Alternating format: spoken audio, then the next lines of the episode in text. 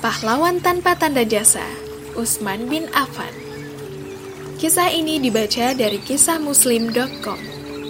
Beliau adalah laki-laki yang hebat, memiliki nama besar dalam sejarah dunia. Dialah Utsman bin Affan radhiyallahu anhu. Utsman bin Affan adalah salah seorang yang paling pertama menerima Islam, beriman kepada Nabi Muhammad Sallallahu Alaihi Wasallam dan mendukung perjuangan beliau Sallallahu Alaihi Wasallam. Disebutkan bahwasanya Utsman bin Affan adalah laki-laki keempat yang menerima dakwah Islam. Utsman lahir dari klan Umayyah, kabilah kaya dan terkemuka dari suku Quraisy. Ia memiliki status sosial dan ekonomi yang tinggi. Namun, ia adalah seorang laki-laki yang sederhana dan rendah hati. Ketika ayahnya meninggal, sang ayah meninggalkan warisan besar untuk Utsman. Ia diwariskan bisnis keluarga. Bisnisnya terus berkembang hingga ia menjadi salah seorang terkaya di Mekah. Utsman bin Affan adalah menantu Rasulullah Shallallahu Alaihi Wasallam yang murah hati dan dermawan. Kemurahan hati dan kedermawanannya terus tiada henti. Ia merasa bahagia menghabiskan sejumlah besar kekayaannya untuk membantu umat Islam. Tak berapa lama setelah kaum muslimin hijrah ke Madinah, mereka mengalami kesulitan air dan mereka sangat membutuhkan sumber air minum. Sementara itu, hanya ada satu sumur di sekitar mereka. Sumur itu dimiliki oleh seorang pria Yahudi.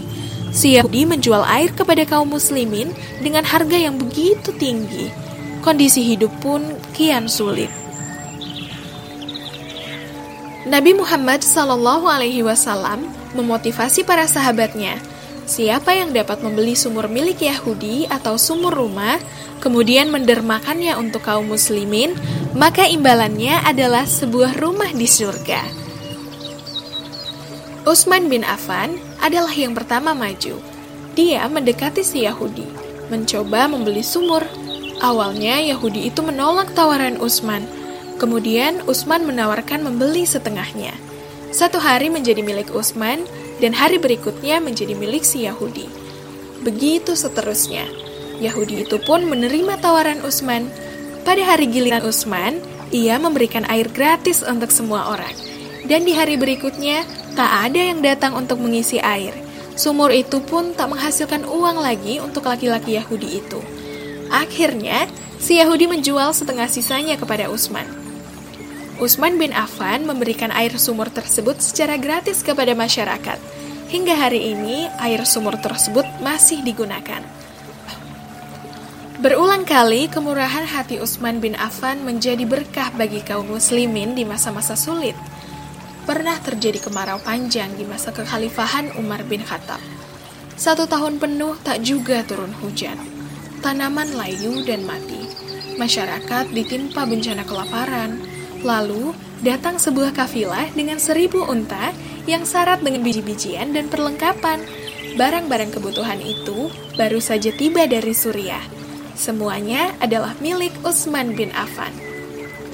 Para pedagang dan pembeli cepat-cepat bernegosiasi dengan Utsman, menawar dan membeli barang-barangnya untuk melepaskan diri dari lilitan kesulitan.